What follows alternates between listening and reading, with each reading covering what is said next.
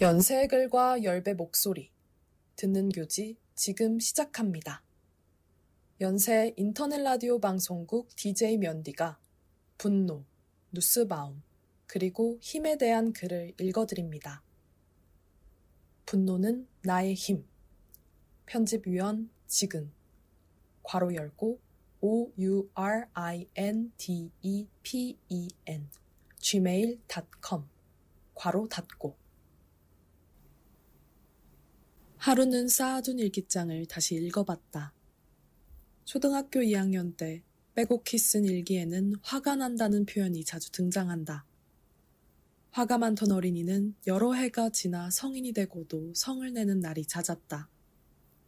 한국의 수험 생활에서 벗어나 마주한 세상에는 화보다는 분노라는 말이 잘 어울렸다. 약자에게 더 가혹한 규칙과 법, 그리고 구조는 쉬이 변하지 않았다. 여성을 향한 갖은 폭력은 일상에서도 세상에서도 계속되었다. 분노하는 일이 생길 때마다 지인들과 이야기를 나누고 가족을 붙들고 지난한 설전을 벌였다. 어떤 날은 기사 댓글을 훑으며 비공감 버튼을 마구 누르기도 했다. 나는 내 활동 반경 안에서 무언가 바꾸어 보려 노력했지만 쉬운 일은 아니었다. 어느 순간부터 분노하면서 쏟는 에너지에 비해 바뀌는 것은 없고 오히려 내 힘만 빠진다고 느꼈다. 그렇게 점점 줄어드는 분노의 자리는 냉소가 차지했다. 연예인이 저지른 학교 폭력으로 시끄러울 때가 그랬다. 기사가 쏟아지고 주변에서 이 소식 들었냐며 운을 띄우기도 했다. 그다지 신경을 쏟고 싶지 않아 잘 모른다며 말꼬리를 흐렸다. 속으로는 가해자로 지목된 연예인의 경력이 끝나서 본때를 보여준다 하더라도 학교 폭력 문제가 해결되는 게 아니지 않냐는 질문을 삼켰다. 무언가 이상하다는 걸 깨달은 건 냉소를 넘어 무기력한 나를 발견했을 때였다. 화를 내어야 마땅한 일을 마주하고도 나는 무표정한 얼굴로 저 멀리 거리를 두고 있었다. 분노를 대체할 감정으로 냉소와 무력감을 선택하고 싶지 않았다. 아니, 그 이전의 분노가 도대체 무엇인가 궁금했다. 분노의 정체를 알 수 있다면 내 감정을 오롯하게 꺼낼 수 있으리란 심산이었다. 그 끝에 제대로 분노할 수 있는 사람이 되길 바라는 작은 소망도 함께 끼운 채 고민의 길로 접어들었다. 분노는 힘이 세다? 갈피를 잡을 수 없는 고민을 시작할 때 먼저 고민한 사람의 글을 읽으면 실마리를 찾을 수 있다. 그런 이유로 마사씨 누스바움에 화살과로 열고 분노와 용서, 화살과로 닫고 에서 논의를 빌려왔다. 누스바움은 다양한 감정을 법과 정치의 영역으로 가져온 철학자이다. 그녀는 분노의 감정을 살피기 위해 먼저 아리스토텔레스가 내린 분노의 정의를 살핀다. 아리스토텔레스는 분노의 감정을 꽤나 길게 설명하는데 크게 세 부분으로 나눌 수 있다. 1. 자신 혹은 가까운 사람이 부당하게 무시당했다고 상상한다. 2. 이에 대해 복수하겠다고 상상한다. 3. 상상에서 비롯된 고통과 욕망이 찾아온다. 이때 고통을 수반한 욕망을 분노로 정의했다. 아리스토텔레스의 정의에서 분노가 발생하는 조건을 확인할 수 있다. 자신 혹은 자신과 가까운 사람이라는 표현에서 작은 따옴표 열고 가까움, 작은 따옴표 닫고는 각자가 판단하는 영역이다. 가까운 사람은 가족, 친구만 의미하지 않는다. 각자의 주관적인 판단에 따라 지구 반대편에 있는 아마존 밀림도 가까운 존재가 될 수 있다. 이제 자신의 관심 범위 안에 들어온 대상에게 작은 따옴표 열고 부당한, 작은 따옴표 닫고 일이 벌어진다. 다음 키워드는 복수다. 아리스토텔레스는 부당한 일에 대한 복수를 상상하는 것을 분노의 정의에 포함했다. 앞서 살펴본 대로 분노를 느끼는 사람은 부당한 행위에 대해 분노의 대상을 설정하고 그에게 복수를 행하겠다고 소망한다. 분노는 곧 부당한 일을 행한 사람에게 걸맞은 대가를 주겠다는 열망을 의미한다. 이 열망을 정당한 것으로 그리기 위해 두 가지 근거가 제시된다. 첫 번째는 부당한 행위를 저지른 사람에게 고통을 주어 이 잘못된 상황을 해결할 수 있다는 것이다. 두 번째로 부당한 행위로 낮아진 지위를 복구할 수 없다면 가해자의 지위를 상대적으로 낮추어야 한다는 주장이다. 이는 부당한 행위로 인해 가해자와 자신 사이에 지위의 격차가 생겼다는 전제를 기반으로 한다. 두 가지 해결 방안은 누스바움이 분노를 부정적으로 평가하는 이유다. 누스바움은 이미 벌어진 피해 상황은 완벽히 복구될 수 없기에 인과응보의 논리는 작은 따옴표 열고 마법적 사고, 작은 따옴표 닫고 라고 비판한다. 애당초 가해자가 합당한 벌을 받는다고 해서 피해자가 입은 피해를 복구하진 못한다. 만약 과거에 발생한 피해가 아니라 상대적인 지위의 차이에 주목한다면 가해자의 지위를 상대적으로 낮추어 피해 상황을 해결할 수 있다. 하지만 누스바움은 자신의 지위를 먼저 생각하며 상대적 지위를 가늠하는 것이 자기애에서 비롯되었다고 본다. 그 결과 부당행위나 피해자보다 가해자의 지위를 낮추는 데만 집중하게 되고 보편적으로 보장되어야 할 지위를 위협하는 규범적 문제가 발생한다고 주장한다. 누스바움의 비판을 정리하면 분노는 마법적 사고에 해당하는 비합리적 복수를 꿈꾸거나 자기애적 태도로 복수를 소망할 위험이 있다. 지난해 12월 조두순이 출소하고 발생한 일련의 사건에서 분노의 부정적 단면을 발견할 수 있다. 조두순이 출소하는 날, 교도소 앞으로 많은 사람이 모여들었으며 한 유튜버는 조두순이 탄 차량 위에서 발을 굴렀다. 한동안 조두순 자택 근처에는 일반인부터 기자까지 사람들이 몰려들었다. 이런 행동은 조두순의 출소를 그저 이슈거리로 소비하고 있을 뿐 아니라 근처에 거주하는 주민들에게 피해를 준다는 이유로 비판을 받기도 했다. 그럼에도 조두순을 향한 분노가 사라진 것은 아니었다. 조두순이 출소 후 처음 외출을 하거나 기초생활보장수급자 선정을 신청했다는 소식은 언론에서 자주 볼 수 있었다. 과한 관심과 비난은 조두순에 대한 작은 따옴표 열고 국민적 분노, 작은 따옴표 닫고 라는 수사로 정당화되었다. 국민적 분노는 조두순이 적절한 죗값을 치러야 한다는 복수의 열망과 닿아 있다. 누스바움의 논의를 따라간다면 두 가지 방식으로 설명할 수 있다. 큰 따옴표 열고 조두순은 벌을 받아 마땅해 외출도 못하고 지내면서 고통을 좀 겪어봐야지. 큰 따옴표 닫고 라는 반응을 상상할 수 있다. 인과응보 논리에 따라 조두순은 합당한 벌을 받아야 한다는 논리다. 혹은 작은 땅 인과응보 논리에 따라 조두순은 합당한 벌을 받아야 한다는 논리다. 혹은 큰 따옴표 열고 뻔뻔하기도 하지. 어떻게 복지수당을 받을 생각을 해? 이건 기만이야.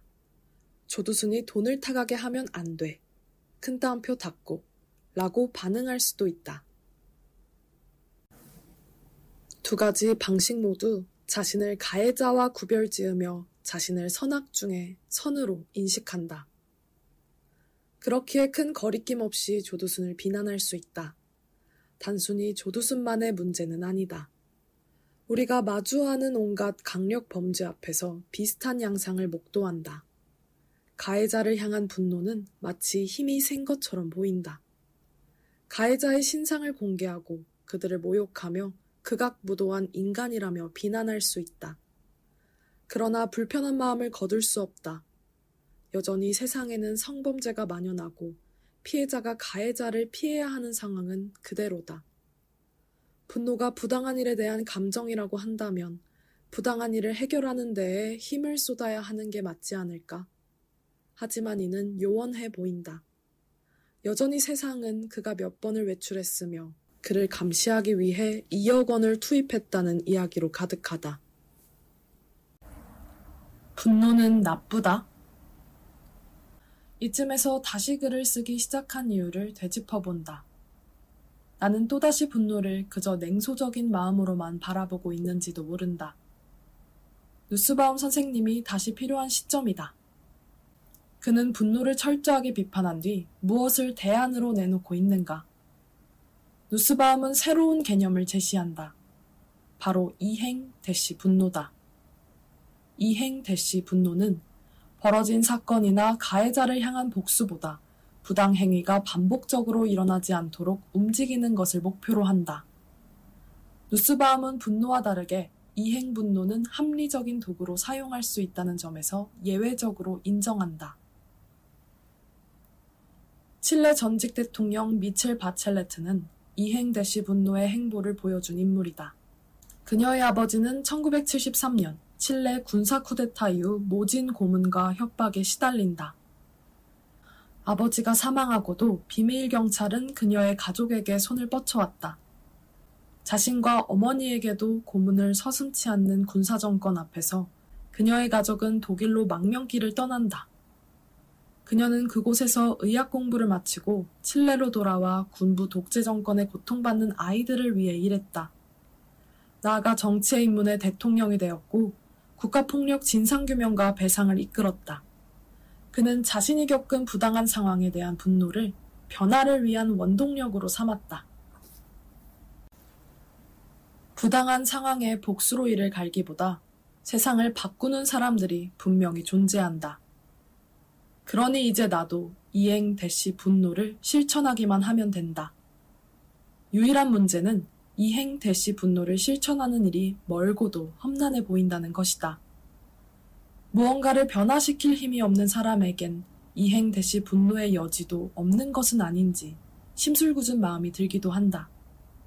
한편으로 부당한 일을 견디고 있는 사람이 변화를 만들어야 한다는 상황도 모순처럼 보인다.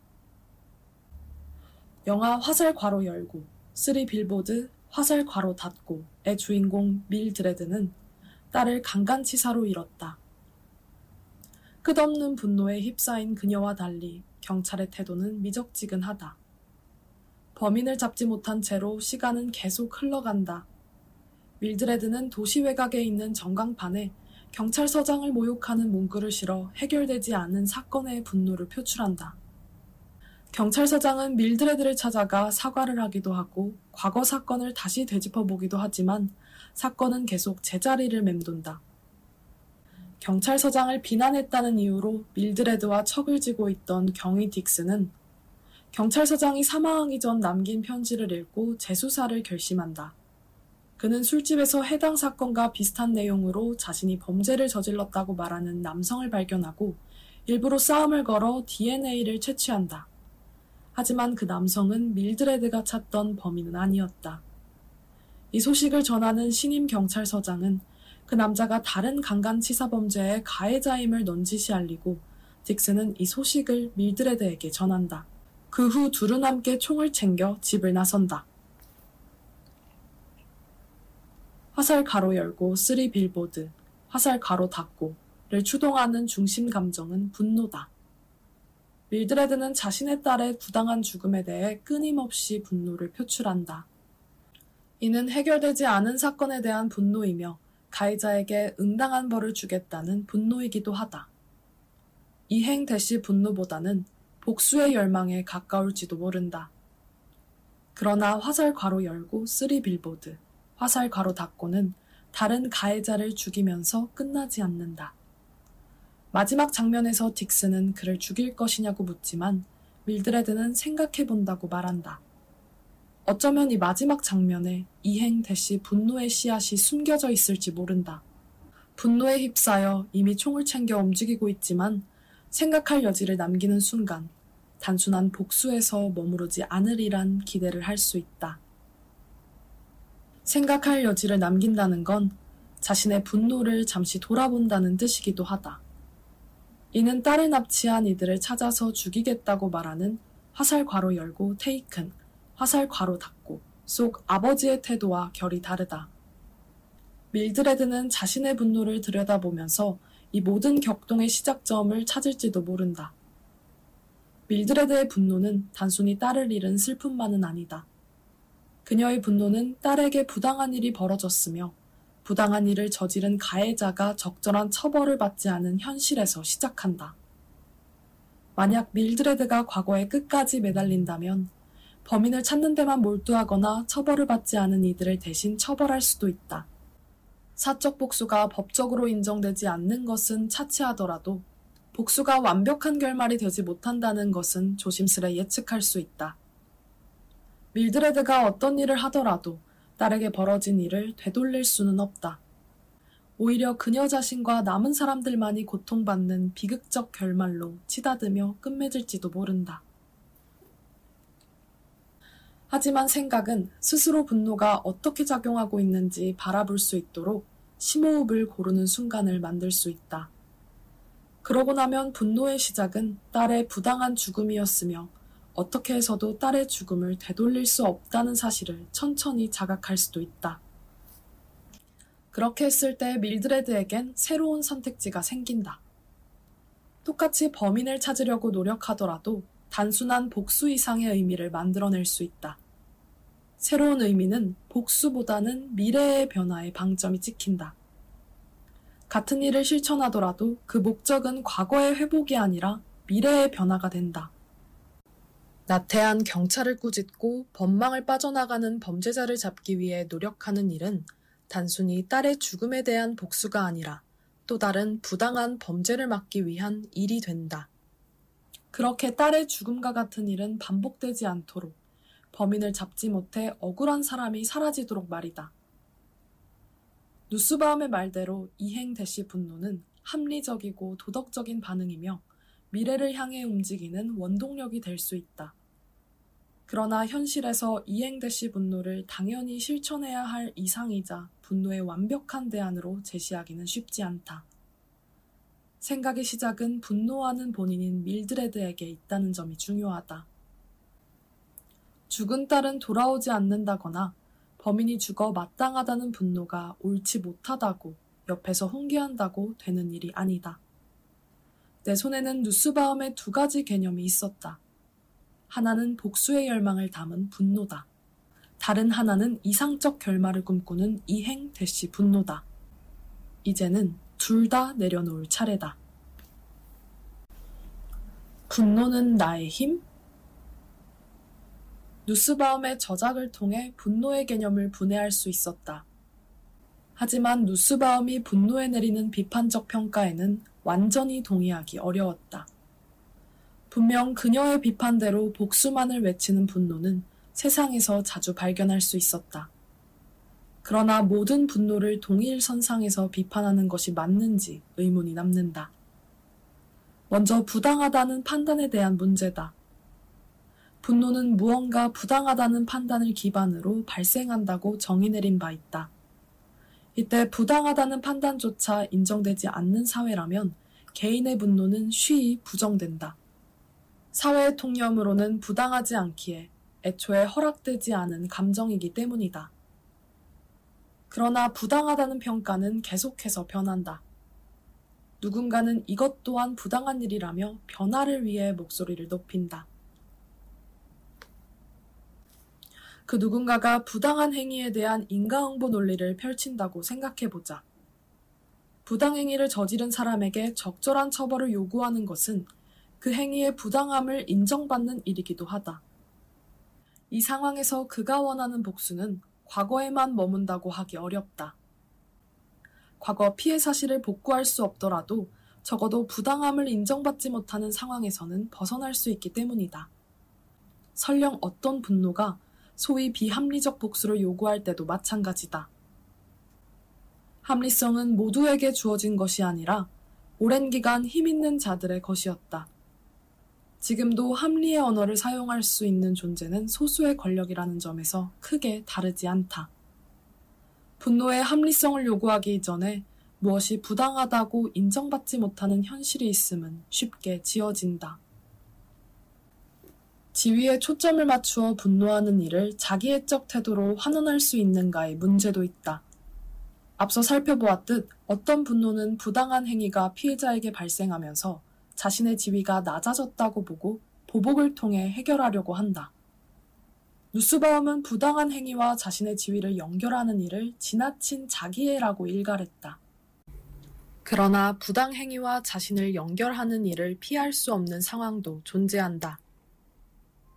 단지 집단적 특성에 대한 편견 때문에 벌어지는 혐오 범죄가 그렇다 본다. 자신이 혐오 범죄 피해자와 같은 범주에 속한다고 판단하는 사람이라면 혐오 범죄가 발생했을 때 본인의 지위 또한 손상되었다고 받아들이기 쉽다. 애초에 혐오 범죄는 집단 전체를 향한 강력한 메시지이기도 하다.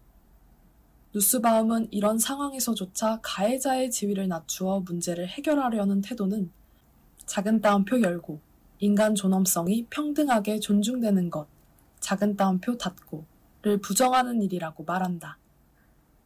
그러나 분노의 목소리를 단순히 작은 따옴표 열고 눈에는 눈, 이에는 이, 작은 따옴표 닫고 라는 수사로 봐야 하는지 의문이 남는다.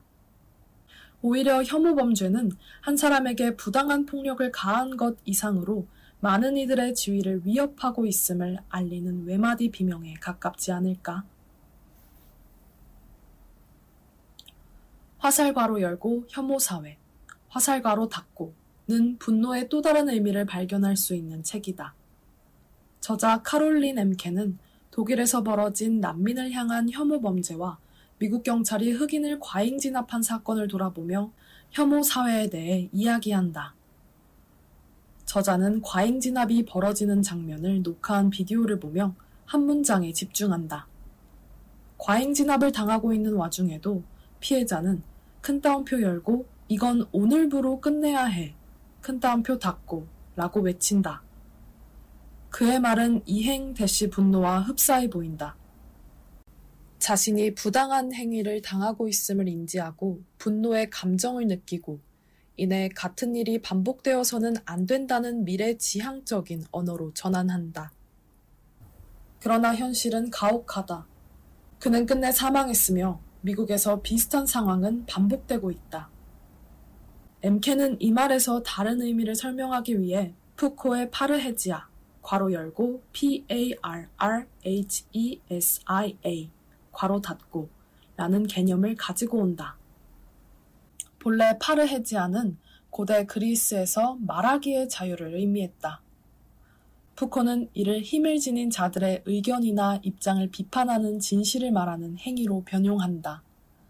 이때 진실을 말하는 행위는 힘을 지닌 자만을 향하지 않으며 자기 자신을 향해 말하는 것이기도 하다. MK가 볼 때 피해자가 남긴 큰 따옴표 열고 이건 오늘부로 끝내야 해. 큰 따옴표 닫고 라는 말은 권력을 향해 하는 말이자 자기 자신에게 하는 말이며 같은 고통을 겪는 사람들을 위해 하는 말이다. 이 일은 끝나야만 하는 잘못된 일이라는 진실을 외친다. 지난 3월 16일 애틀랜타 마사지숍에서 6명의 아시아 여성을 포함해 8명이 총에 맞아 사망했다. 경찰은 범인이 작은 따옴표 열고 성중독, 괄호 열고 섹스 어딕션, 괄호 닫고 작은 따옴표 닫고 에 시달려서 범행을 저질렀다고 발표한다. 발표를 향한 비판은 거셌다. 해당 발언은 피해자에게 책임을 물을 뿐 아니라 아시아 여성을 특정지어 발생한 혐오 범죄의 양상을 부인했다. 미국에서 활동 중인 한국의 캐나다인 산드라 오는 스피커를 들고 거리로 나섰다. 그리고 분노했다. 아시아인을 향한 혐오가 잘못되었다고 외쳤고 여태까지 사람들이 아시아인의 목소리를 듣질 않았다고 말했다. 그녀의 분노에서 파르에지아를 발견한다.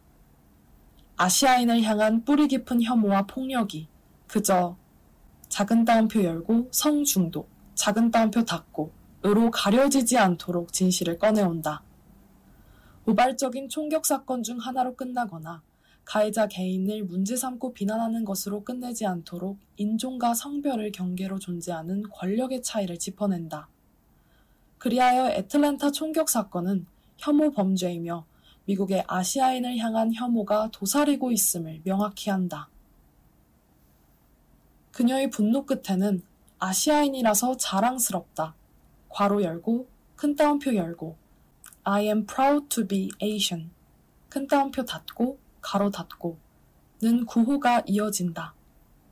여전히 혐오가 도사리는 세상을 살아가야 하기에 더욱 필요한 한마디다. 자리에 모여 혐오 범죄에 분노를 쏟아내던 이들은 함께 구호를 외친다. 아시아인에게 드리워진 혐오의 그림자를 걷어내고 부당한 폭력을 당해야 할 존재가 아닌 그 자체로 존중받는 존재여야 함을 말한다. 산드라오의 외침은 오랜 기간 묵살된 분노의 목소리이자 스스로와 함께하는 이들과 진실을 나누는 일이었다. Change is slow. 산드라오는 한 인터뷰에서 큰 따옴표 열고 Change is slow. 큰 따옴표 닫고 라고 말했다. 인터뷰는 북태평양에 거주하는 아시아인 예술계 종사자들을 대상으로 한 프로젝트의 일환이었다. 산드라오가 변화가 느리다고 한 이유는 도대체 무엇이었을까? 일찍이 커리어를 시작한 그녀에게 분노할 일이 한두 가지가 아니었으리라. 그녀는 과거와 비교한다면 바뀐 것도 많지만 그대로 남아있는 것 역시 많다고 말한다. 처음 이 인터뷰를 보았을 때 내가 이 한마디에서 읽은 것은 초연함이었다. 오랜 기간 보아왔기에 더는 분노하지 않고도 잘못된 세상을 바라볼 수 있는 사람이라고 여겼다. 내가 바란 것도 그런 태도였다. 분노하지 않고 우아하게 부당함을 이야기할 수 있는 사람이 되고 싶었다. 하지만 산드라오는 분노하지 않아서 초연한 것이 아니었다. 오히려 그녀는 계속해서 부당한 일에 분노하면서 끊임없이 성패를 겪고 있었다. 단발적인 분노로 바뀔 세상이 아니라는 깨달음 앞에 그녀는 항상 분노의 목소리를 높일 준비가 되어 있었다. 한순간에 무얼 바꾸지도 못할지라도 분노의 목소리에는 분명 의미가 있다. 그것은 부당함의 범주를 고쳐나가는 일이기도, 소수를 향한 혐오를 거부하는 일이기도, 그리고 스스로에게 무엇이 진실인지 말하는 일이기도 하다. 한 발 나아가 어떤 변화를 목표로 애써 움직일 수도 있다. 어떤 방향으로 분노를 하는가에 관계없이 기억해야 할 일이 있다. 분노의 시작은 부당한 일이 일어났다는 사실이다. 무엇이 부당한가? 부당함을 해소할 방법은 무엇인가? 와 같은 질문은 감정 이후에 따라올 작업이다. 단발적인 분노로 그치지 않기 위해서 말이다. 내가 분노 대신에 선택한 무력감과 냉소는 머리 위로 쉴 새 없이 쏟아지는 부당한 소식을 피하기 위한 우산이었다. 우산을 던지고 뛰어들어 함께 목소리를 내는 일이 단박이 된다면 글을 쓸 필요도 없었다. 그러니 이 글은 함께 분노하자고 외치는 힘있는 목소리는 아니다. 오히려 침대 구석에 몸을 뉘어 한숨을 푹 내쉬며 화를 삭히는 동시에 스스로를 의심하고 또 다독이는 중얼거림에 가깝다. 더는 지나친 의심 혹은 끝없는 합리화로 기어이 냉소와 무기력에 접어들지는 않았으면 한다. 작은 다짐에서 시작했으나 언젠가 분노를 통해 세상과 스스로에게 진실을 말할 수 있다면 그제서야 나는 모든 의심을 거두고 분노는 나의 힘이라는 말을 남길 수 있겠다. 참고문헌 마사시 누스바움 겸나표 열고 분노와 용서 겸나표 닫고 뿌리와 이파리 장영은 겸나표 열고 여성 정치를 하다 겸나표 닫고 민음사 카롤린 엠케 겸나표 열고 혐오사회 겸나표 닫고 다산 지식하우스 지금까지 듣는 교지였습니다.